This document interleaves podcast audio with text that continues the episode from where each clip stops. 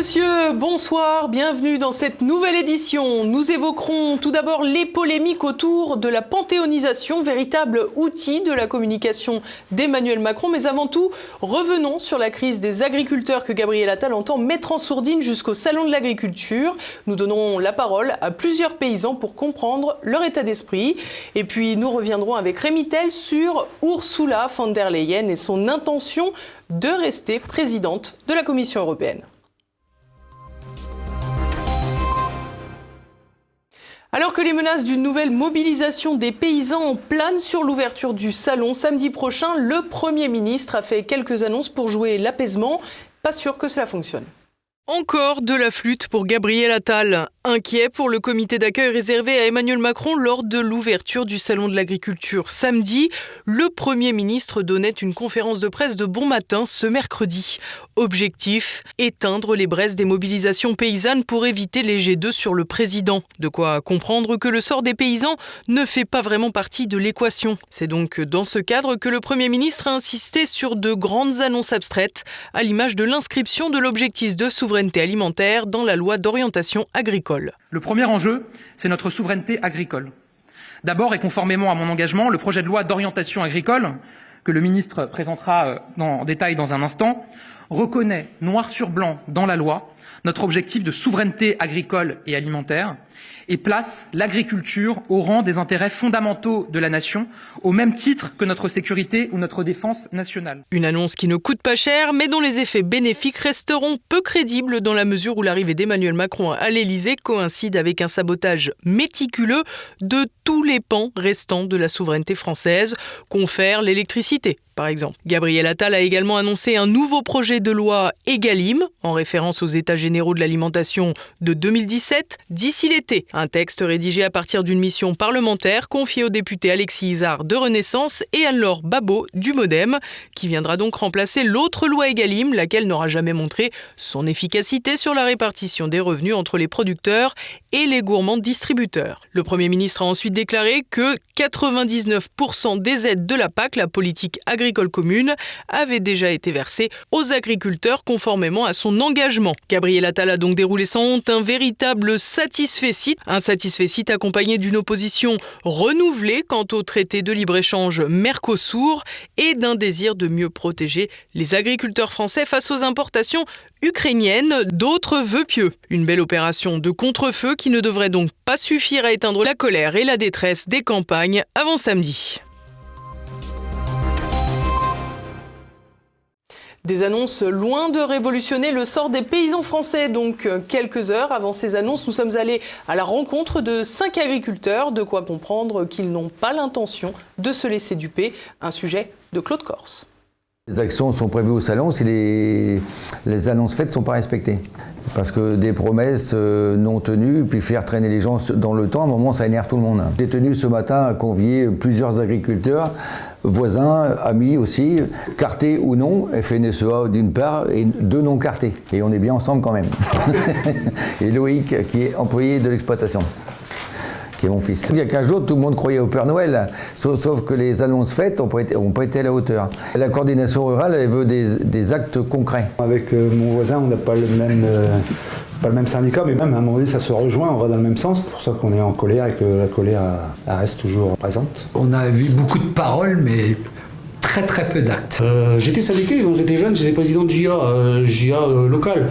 On a beau expliquer que nos charges sont, ils explosent, que nos jeunes ne s'installent pas, qu'il y a une démographie qui, est arrivée au bout du rouleau parce que 80% des agriculteurs ont plus, producteurs de lait ont plus de 55 ans. Son agriculture, ben, c'est de faire voir notre mécontentement d'une façon pacifique et quand ça marche pas, ben, il faut taper les points sur la table. Euh, Monsieur Macron va aller au centre d'agriculture, avec son Premier ministre, son ministre de l'Agriculture, eh ben, il faut peut-être euh, le huer hein, pour, euh, pour faire bien comprendre ce qui ne va pas.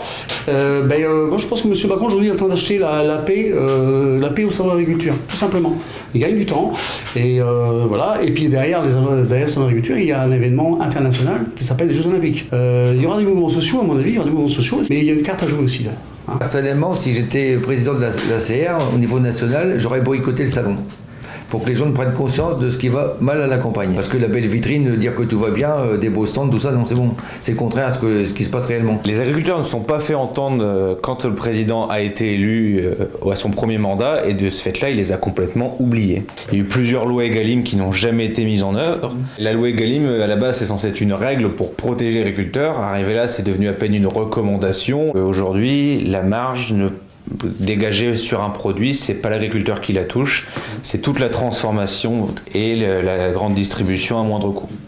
Quand on est face à, des trusts qui ils font ce qu'ils veulent, parce que nous, le lait, il est très le matin, euh, il doit être transformé dans les trois jours. On est bien obligé de le donner, euh, de le vendre plutôt au prix que, qu'on nous dit. Moi, quand je me suis installé, j'avais comme point de repère que le produit vendu euh, aux distributeurs, on divisait le prix par deux et ça donnait le prix payé aux producteurs. Euh, médiatiquement, la télé, ça fait joli d'aller casser ou de mettre du lisier dans des bâtiments, mais le, problème de fond, c'est pas là qu'il est. Pour moi, le vrai problème se situe au niveau de la coopérative que ce soit coopérative laitière, fourniture de, de tourteaux, d'engrais. Les coopératives en général ne redistribuent que peu ou très peu de, marge arrière euh, dans les cours des fermes. On aimerait bien avoir des, des comptes transparents. Ça permettrait peut-être aussi de remettre de l'ordre aussi dans la campagne et puis d'avoir du retour financier. L'État parle jamais euh, des, des, bénéfices exorbitants des coopératives ou des centrales d'achat euh, des magasins parce qu'ils sont plus, plus puissants que le, que le gouvernement et ils acceptent plus aucun, aucun ordre. Et puis savoir que si c'est plus du lait français ou des produits français, ils l'achèteront à l'étranger et ils s'en moquent éperdument. Coopératives, au départ, ils étaient là soi-disant pour aider les agriculteurs et mieux vendre nos produits. Moi, je, fais, je vends mon lait à une coopérative qui s'appelle Eurial. Dans certains départements, Eurial ont, ont plusieurs branches. On peut livrer son lait, on peut s'approcher approvisionner en tourteau, on peut acheter le tracteur chez Orial. Si on veut, on n'a qu'une facture. Est-ce que c'est juste ça? On est pieds et mains liés avec la coopérative parce que c'est eux qui, avancent tous les capitaux. Dans 10 ans, euh, nous, on ne pourra plus travailler, on ne pourra plus aider nos enfants. Donc, ben, des vaches, il n'y en aura plus en France et on sera dépendant de, l'étranger. Il faut euh, renverser la majorité à l'Europe. Si ça reste la même chose, tout ce qu'on a fait aujourd'hui ne sert à rien, mais alors à rien. Euh, si c'est les mêmes, ben, l'Ukraine euh, va taper à la porte, et il n'y a pas que l'Ukraine, il y a aussi la Moldavie, avec des charges beaucoup moins fortes que les autres. Et il faut un peu oublier que l'Ukraine, il y a eu Tchernobyl. Alors, euh, moi je veux bien qu'on parle de garantie sanitaire en, Europe, pas Schengen et autres, mais euh, on fait rentrer de la marchandise complètement euh, hors norme d'Ukraine. Bon, c'est absolument immoral. Il ne faut pas quand même oublier que l'Europe, à la base, a été créée pour l'agriculture. Qui est-ce qui est partie prenante de la discussion? C'est l'Europe, la Commission européenne. Même si M. Macron il met son droit de veto, il n'aura rien à dire, c'est la Commission qui est souveraine. Eh bien voilà, Rémitel, bonjour, merci de nous avoir rejoints. Nous avons toute euh, notre transition toute trouvée avec euh, la Commission européenne, puisqu'il y a quelques jours, Ursula von der Leyen a décidé de rester dans son siège. Oui, Elise, elle l'a annoncé lundi après avoir reçu le soutien de la CDU, le parti conservateur allemand auquel appartient Ursula von der Leyen. Alors il ne s'agit pas vraiment d'une surprise. Dans les couloirs de Bruxelles, on s'attendait à une telle annonce. En dépit du climat lourd qui a souvent pesé sur la présidence von der Leyen, d'autres noms circulaient euh, tout de même, notamment celui du français euh, Thierry Breton pour être officiellement investi par le PPE, le Parti populaire européen auquel appartient euh, la CDU, Ursula von der Leyen devra néanmoins se plier à son congrès début mars à Bucarest. Ce ne devrait être qu'une formalité. Alors quel bilan peut-on faire de ce mandat, oserais-je dire, d'Ursula von der Leyen à la tête de la Commission? Il s'agit d'un bilan peu reluisant pour tout citoyen attaché à l'exercice démocratique. On pourrait le résumer en trois mots, autocratie, affaires et ingérence. Autocratie car Ursula von der Leyen s'est accordé un pouvoir exorbitant à la tête de la Commission euh, européenne, Élise, parfois au mépris d'ailleurs des, des traités. Exemple récent lorsqu'elle se rend en Israël pour dire son soutien à l'État hébreu suite à l'attaque du 7 octobre, mais pensons aussi à l'emprunt commun inédit de 750 milliards d'euros réalisé dans le cadre du plan de relance ou au rôle joué par la Commission durant la pandémie. Côté euh, affaires, le Pfizer Gate nous vient tout de suite euh, en tête. Ursula von der Leyen est accusée d'avoir négocié par SMS avec le patron de Pfizer, Albert Bourla, un contrat de 1,8 milliard de doses de vaccins ARN messager, domaine dans lequel son mari fait des affaires juteuses. De façon générale, les observateurs et ses détracteurs reprochent à Ursula von der Leyen son manque de transparence y compris dans ses relations avec les autres commissaires euh, européens. Rappelons qu'elle avait été exfiltrée du ministère allemand de la Défense vers Bruxelles suite à des soupçons de copinage avec des cabinets de, conseil. Enfin, sur le volet euh, ingérence, le mandat d'Ursula von der Leyen s'est caractérisé par une soumission inédite de Bruxelles à Washington. L'affaire ukrainienne est l'exemple le plus éloquent de ce phénomène.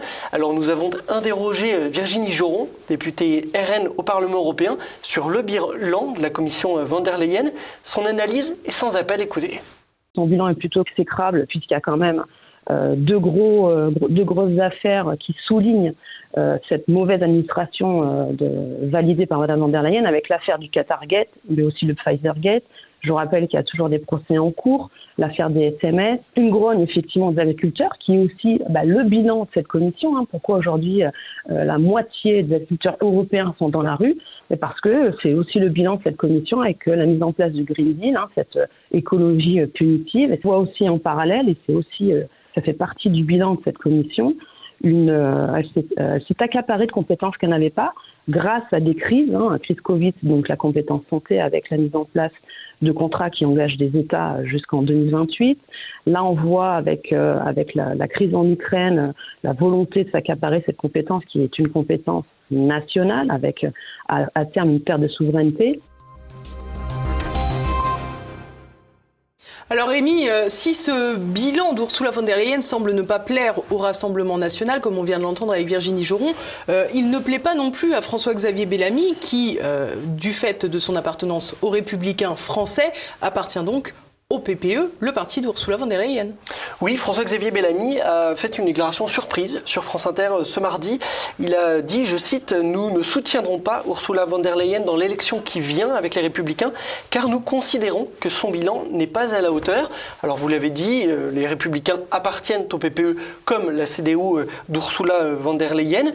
Les chefs de file, les républicains et ses élus ont d'ailleurs voté la plupart des textes proposés par la Commission euh, depuis cinq ans, ce qui fait dire à Virginie Joron qu'il s'agit d'une posture politique. Elle met d'ailleurs François-Xavier Bellamy au défi de quitter le groupe PPE au Parlement européen.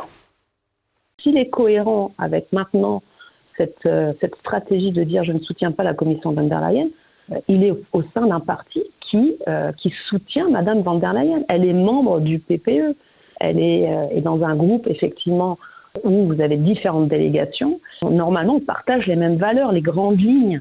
Donc effectivement, et d'ailleurs c'est pour ça qu'il euh, a, euh, pour son premier mandat, il a, il a, voté pour. C'est cohérent puisqu'il fait partie de ce, parti, ce parti de PPE. Donc si effectivement aujourd'hui il change de position, ça veut dire qu'il faut qu'il en sorte. Sinon, c'est pas cohérent. Et puis d'ailleurs, par rapport à, je pense, à ses collègues de, d'hémicycle, euh, il faudra qu'il s'explique. Donc, euh, s'il part effectivement sur cette stratégie, il faut qu'il aille jusqu'au bout et donc en sortir. Alors évidemment Rémi, maintenant on se pose une question, euh, à quoi s'attendre, j'allais dire à quoi s'attendre de pire, euh, si Ursula von der Leyen euh, réussissait à rester à la tête de la Commission européenne? Ursula von der Leyen, Elise, a une obsession et elle l'a rappelé lors du dernier forum de Davos, la lutte contre la désinformation et contre ceux, je cite, qui divisent l'Europe de l'extérieur et de l'intérieur. Cette ambition pourrait donc bien être au cœur d'un éventuel deuxième mandat, second mandat d'Ursula von der Leyen à la tête de la Commission européenne la promesse de nouvelles heures sombres pour nos libertés. Et c'est une euh, obsession d'Ursula von der Leyen qu'elle partage avec Emmanuel Macron. On se rappelle euh, là aussi de son intervention à Damos. Merci beaucoup Rémi. Le Panthéon au cœur des polémiques censé participer de la concorde nationale, ce haut lieu de la République devient désormais un objet de discorde. L'entrée de Missak Manouchian ce mercredi s'inscrit dans la stratégie de tension entretenue par le président Macron. Explication d'Olivier Frère Jacques. Entre ici, Jean Moulin, avec ton terrible cortège.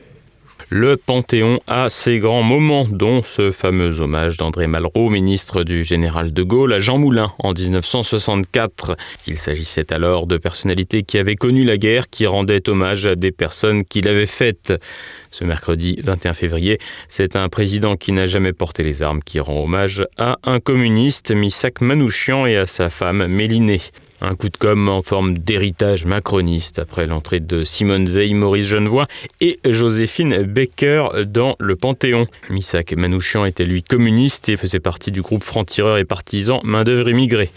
Il est entré dans la clandestinité avant la rupture du pacte germano-soviétique, donc avant le Parti communiste français, qui aujourd'hui récupère son image alors même que le PCF montrait une docilité déconcertante à l'endroit de l'occupant allemand. Et ce, jusqu'au déclenchement de l'opération Barbarossa. Fusillé le 21 février 1944 au Mont Valérien, Misak Manouchian était arménien, puis apatride.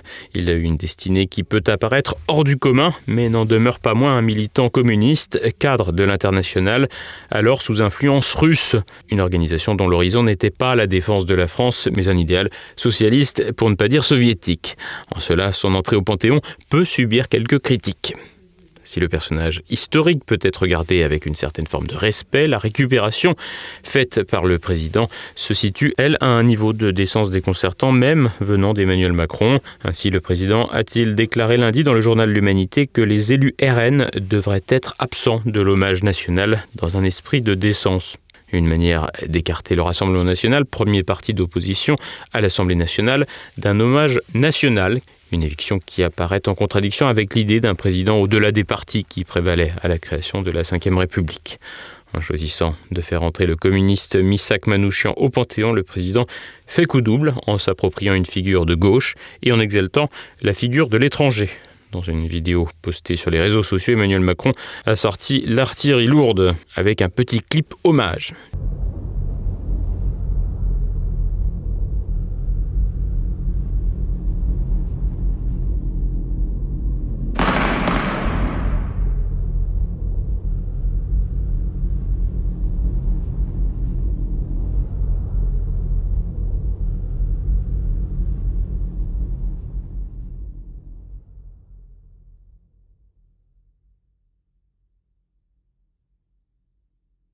Apatride et en même temps arménien, communiste et en même temps résistant, fraternel, le nouveau panthéonisé, a tout pour plaire à la communication du président centriste.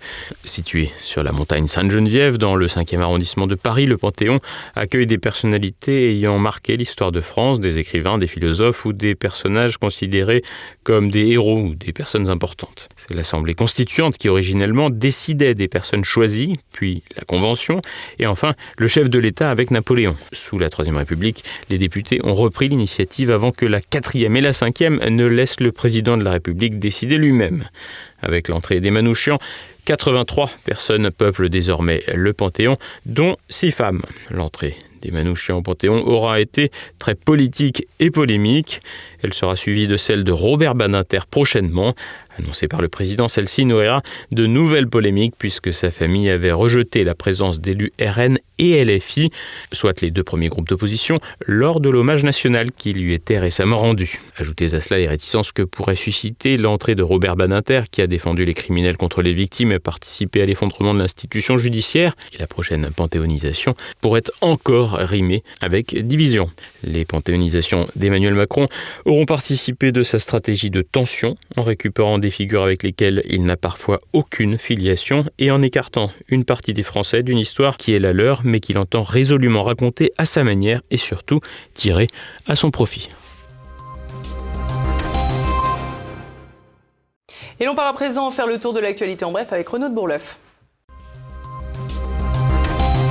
En politique, rien ne vaut l'expérience. Le député insoumis Adrien Quatennens, condamné pour violence conjugale, a fait une étonnante annonce sur le plateau de BFM TV en affirmant que pour son retour dans la sphère publique, il allait lutter contre les violences sexistes et sexuelles. Adepte de la gauche donneuse de leçons, celui qui avait giflé sa femme va donc désormais expliquer aux hommes et aux femmes comment cohabiter. Fort du suivi d'un stage de sensibilisation aux violences intrafamiliales, il est désormais gonflé à bloc et si même que beaucoup de Français souhaitaient son retour. Depuis septembre 2022 et les révélations sur sa violence, Adrien Quatennens était en retrait, stoppé en plein vol alors qu'il semblait en mesure de constituer une relève à Jean-Luc Mélenchon. Un gouvernement de youtubeurs. Mardi, le porte-parole du gouvernement s'est adonné à la promotion de la numérisation de la carte d'identité et du permis de conduire. Prisca, Prisca, est-ce que tu as vu que le président de la République et Gabriel Attal ont leur carte d'identité et leur permis de conduire sur leur téléphone? Ah bon? Mais comment ils ont fait? Eh ben, attends, il faut que tu ailles sur franceidentité.gouv.fr. C'est rapide, mon bel fermel, non? A few moments later. Je crois que ça doit être bon. On va voir. Eh ben voilà. Moi aussi. Et vous? Plus tôt dans la journée, c'est le président de la République qui avait montré la voie en publiant sa trombine en photo sur son téléphone, avec un message dans lequel il insiste sur le terme simplifié trois fois, au cas où vous n'auriez pas saisi que les dirigeants voulaient que vous adoptiez l'idée. La numérisation de la carte d'identité du permis de conduire semble assez normale compte tenu des progrès techniques, mais laisse planer de nombreuses interrogations, notamment pour les Français qui ne maîtrisent pas les outils numériques, soit 15% de la population, selon les chiffres du gouvernement. Par ailleurs, après une séquence sanitaire particulièrement éprouvante en matière de surveillance et d'infantilisation, intégrer de nouvelles données personnelles sur les téléphones a de quoi inquiéter. Affaire de l'immeuble de Bagnols-sur-Cèze, la suite. Après le prêche dit anti-français de Majou Majoubi et la demande de son expulsion du territoire national par Gérald Darmanin, la préfecture du Gard a annoncé que d'autres propos de cet homme tomberaient sous le coup de la loi. Sont notamment concernés des déclarations du 2 février dans lesquelles l'imam s'interrogeait sur la place des femmes et des juifs dans notre société. Pour les services de renseignement, la multiplication de paroles haineuses signe une radicalisation de Majou Majoubi depuis octobre, période à laquelle il a d'ailleurs été mis sous surveillance. Par la voix de son avocat, l'imam réfute pour sa part toute arrière-pensée malveillante et plaide le quiproquo. Néanmoins, il a présenté ses excuses aux personnes qui l'auraient éventuellement blessé. Des Jeux paralympiques en catimini, Ludovic Toro, le maire de Courbon en Seine-Saint-Denis, ne décolère pas. Alors que sa commune devrait accueillir les Jeux paralympiques de cyclisme, prévus du 4 au 7 septembre, l'édile n'a jamais été consulté. Pire, il n'a même pas été mis au courant et il a appris d'un autre maire de Seine-Saint-Denis. Pour parfaire l'équation, les Jeux paralympiques étant organisés au moment de la rentrée scolaire, le maire devra donc prévoir de lourdes perturbations dans les transports. Le trajet a été imposé et coupera la ville en deux. Furieux, Ludovic Toro promet, je cite, un bordel sans nom et se dédouane de toute responsabilité. Il dénonce aussi un problème de démocratie et une maltraitance des maires. Ludovic Toro s'était déjà fait remarquer lors de la crise du Covid en se faisant le chantre de la vaccination. À croire que le gouvernement récompense mal ses chiens de garde. Knockout pour Logbit. Le groupe de pirates informatiques réputé comme l'un des plus nuisibles du monde, Logbit a été frappé par une opération policière internationale en début de semaine. Composée de russophones vivant partout dans le monde, l'organisation a vu deux de ses membres arrêtés en Ukraine et en Pologne. Le site principal de l'organisation a été démantelé par les forces de police le 19 février durant l'opération Chronos, offensive menée par 11 pays dont le Royaume-Uni, les États-Unis, le Japon, l'Allemagne, mais aussi la France. L'agence britannique de lutte contre la criminalité organisée a dirigé les opérations en coopération avec Europol. L'unité nationale cyber de la gendarmerie nationale française a participé à l'opération, à l'instar du FBI états-unien. Logbit a revendiqué au moins 1700 attaques depuis 2020 et constitué le groupe de rançongiciel le plus prolifique et le plus dangereux au monde. Il aurait perçu environ 91 millions de dollars de rançon au total. L'écologie Bobo contre les Roms. Le plus important bidonville de Nantes devrait bientôt être évacué. Au lieu dit du Moulin des Marais, 60 familles, soit environ 350 personnes, squattent les lieux. Les baraquements les plus anciens remonteraient à 2010. Selon les services d'État, le propriétaire du site, Nantes Métropole, a obtenu une ordonnance judiciaire d'expulsion qui a été signifiée aux occupants en février 2024. L'entreprise publique Nantes Métropole Aménagement entend libérer la zone pour en faire un éco-quartier sur 180 hectares de friches maraîchères. Des terrains d'insertion étaient prévus pour déplacer les squatteurs. On ignore toutefois si un calendrier pour fixer l'expulsion a été arrêté. Alexei Navalny prétexte d'un nouveau duel à distance entre Joe Biden et Donald Trump. Alors que l'actuel locataire de la Maison-Blanche a accusé Vladimir Poutine d'être responsable de la mort de l'opposant russe, Donald Trump s'est ému sur son réseau Truth Social de la signification de cet événement et cause, selon lui, à l'affaiblissement et à la fuite en avant nihiliste des États-Unis. Une analyse qui n'a pas manqué de faire réagir les démocrates, accusant le favori de la primaire républicaine de faiblesse vis-à-vis -vis de la Russie. Rappelons qu'à cette heure, les causes du décès à 47 ans d'Alexei Navalny demeurent indéterminées. Javier Milei exulte, mais pour combien de temps? Au pouvoir depuis décembre, le président de l'Argentine peut se féliciter des faits favorables de ses mesures économiques. Au mois de janvier, le solde financier du secteur public est redevenu positif. C'est le premier excédent budgétaire mensuel depuis août 2012. Un équilibre dû à une baisse drastique des dépenses publiques avec la suppression des subventions à plusieurs entreprises, notamment celles des transports. Reste que les Argentins pourraient en payer le prix. De nombreux tarifs, comme celui du ticket de bus ou de métro, devraient augmenter dans les prochains mois. De plus, l'inflation est encore élevée, 20,6% en un mois, un léger ralentissement par rapport aux 25,5% du mois précédent. Le ministre de l'économie a annoncé lundi une augmentation du salaire minimum de 30%, une hausse substantielle, mais insuffisante au regard d'une inflation de 254% sur un an. Et nous arrivons déjà à la fin de cette édition. Ce soir, à partir de 21h, retrouve un nouveau numéro de Bistro Liberté. Cette fois, Éric Morillo reçoit l'ancien député Jean Lassalle au programme des débats La crise du monde agricole et les enjeux des élections européennes. Fabius s'est surtout rendu célèbre par le sang contaminé. Ah, ça c'est. Hein? Et ça, ça fait d'un homme, non pas un ancien Premier ministre jeune, ça fait un président du Conseil constitutionnel. C'est une honte absolue pour notre pays. Le, le président actuel du MEDEF, du, du, de la FNSEA, tant mieux pour lui. Je veux dire, c'est un agro-industriel. Il, il, a plein de sociétés, des holdings, etc. Donc lui, euh, la souffrance du monde paysan, c'est pas son problème. La liste des chasseurs aujourd'hui est, conduite, est conduite, c'est l'habitude, euh, est conduite par Willy Schran. Willy Schran a appelé à voter Emmanuel Macron et sa liste a été lancée par un proche d'Emmanuel Macron, un très très proche d'Emmanuel Macron, Coste. Thierry Coste. Les gens ne s'intéressent plus à la politique, notamment parce que la période Covid a montré aussi eh une forme de totalitarisme et de tyrannie. On l'a vu encore à l'Assemblée ces derniers, jours avec la, loi sur euh, les dérives sectaires.